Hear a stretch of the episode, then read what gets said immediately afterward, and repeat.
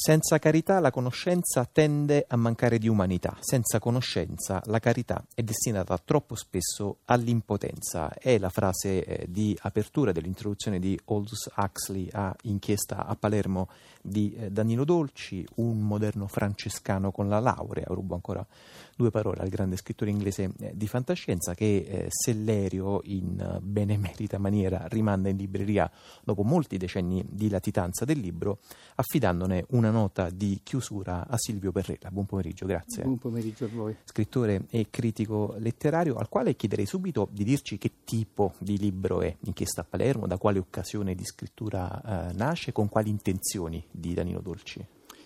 Beh, è un libro che fu pubblicato la prima volta nel 1956 da Einaudi e nasce come un'inchiesta sul campo,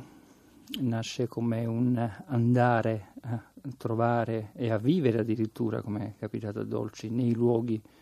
eh, dei protagonisti di questo, di questo, libro, che tra virgolette sono i poveri di Palermo, gli abitanti di Cortile Cascino, per esempio, e eh, nasce dal desiderio di eh, riprodurre per iscritto, quindi in un modo non semplice, ma provandoci, eh, la loro voce, fare sentire la loro voce, cioè fare sentire la voce di chi normalmente non ha voce. E farla sentire anche eh, dandogli in qualche modo delle battute di dialogo, nel senso che questo libro nasce da alcuni questionari che, che, che Dolci e i suoi collaboratori eh, davano ai, a queste persone. E tra l'altro questionari curiosi, per esempio eh, l'inizio del libro è veramente molto particolare perché le domande sono tipo cosa fai quando, uh, quando hai fame, quando hai, non hai soldi per mangiare, cosa fai? E, e, e, e, il libro enumera in una struttura proprio anaforica, ritmica, ossessiva, eh, percussiva e che, che, fa male naturalmente nel,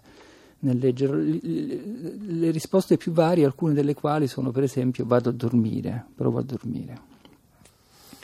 Dio vuole che tu sia disoccupato, è una delle eh, domande che Dolci eh, pone, le cose celesti non le sappiamo, è una delle risposte, oppure non lo so se Dio vuole, io volevo trovare lavoro, io non voglio essere disoccupato, anche se sono malato con l'ernia, volevo sempre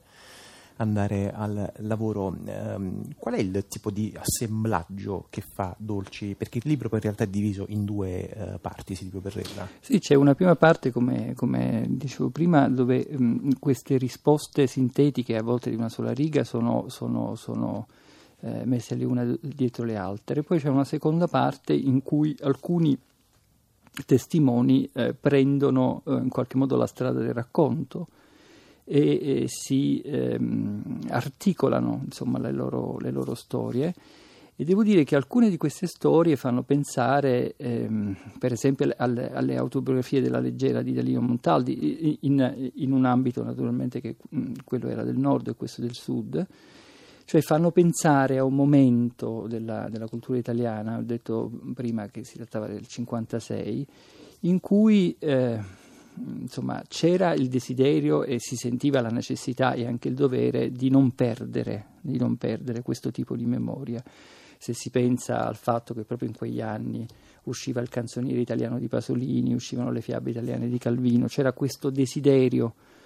come, come dicevo prima, di, di, di, di farsi arca di Noè, di qualcosa che sicuramente sarebbe andato perduto. E in effetti poi diciamo, anche su questo lavoro di eh, recupero narrativo, lei giustamente nella sua nota sottolinea eh, che ci sarebbe da fare anche un discorso sulla eh, letteratura che prova a tradurre eh, i discorsi diciamo, un po' lei dice, scondizionati da Gianni Celati a Roberto Laimo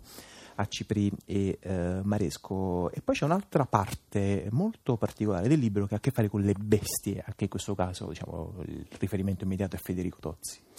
Sì, il riferimento che faccio io, adesso non so se lo avessi in mente, eh, naturalmente Dolci. Ehm, beh, le bestie sono, sono, Con le bestie aggiungerei con il cibo, perché le due cose sono, sono connesse, cioè con, questa, con questo convivere con, eh, con, nel caso delle bestie con l'alterità, che però è un'alterità che spesso è molto simile a te, no? Per cui per cui insomma, insomma senti, senti che, che, che, ci puoi convivere, che ci puoi parlare così. Invece per quel che riguarda il cibo, eh, beh, insomma, noi stiamo parlando di Palermo, tra l'altro stiamo parlando della città dove io sono certo, nato. Lei è stato originario di Palermo, eh, sì, e, insomma, ehm,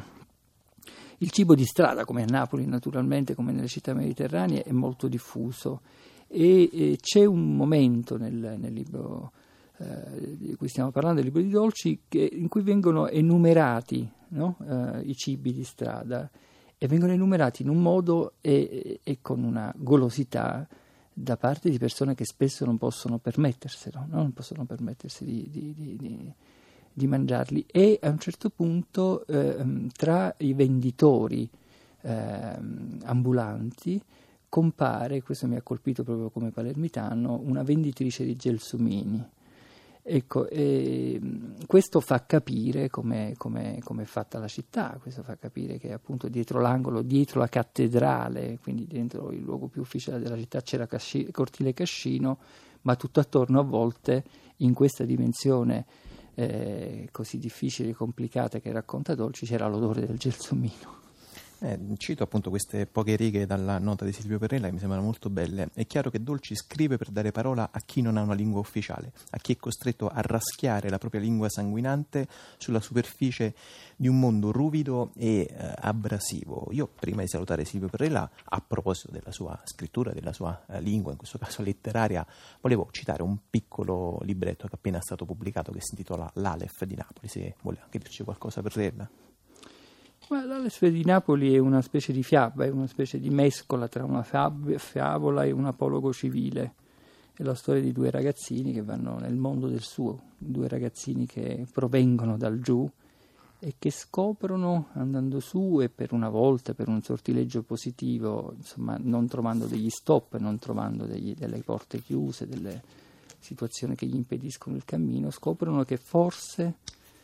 c'è eh, un alfabeto, l'Alef è la prima lettera dell'alfabeto fenicio,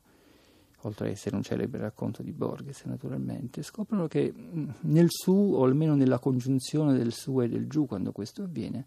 c'è un alfabeto che permetterebbe, se usato, di raccontare la città in una maniera diversa, in una maniera che come dire, potrebbe metterci nella condizione di dirci in, eh, in un modo meno coloniale di quanto normalmente non capiti quando si parla della, di Napoli. Insomma. E a proposito di raccontare eh, le città, io intanto ringrazio molto Silvio Perrella per questa piccola introduzione a Inchiesta a Palermo eh, di Danilo Dolce, a proposito di trovare le parole e l'alfabeto. Chiudo questa conversazione sempre citando da Aldous Huxley eh, nell'introduzione al volume che dice nel momento in cui scrivo, Dolci rischia nuovamente la galera, è il gennaio 1959, ma il suo animo non si abbatte e la sua opera viene portata avanti dai suoi devoti aiutanti, in prospettiva, con il lavoro scientifico dello studiare i problemi sociali ed economici e trovare soluzioni realizzabili e nell'immediato, con l'opera dell'amore e della compassione che consiste nell'educare, nel curare e nel confortare. Silvio Perella, grazie. Grazie a voi.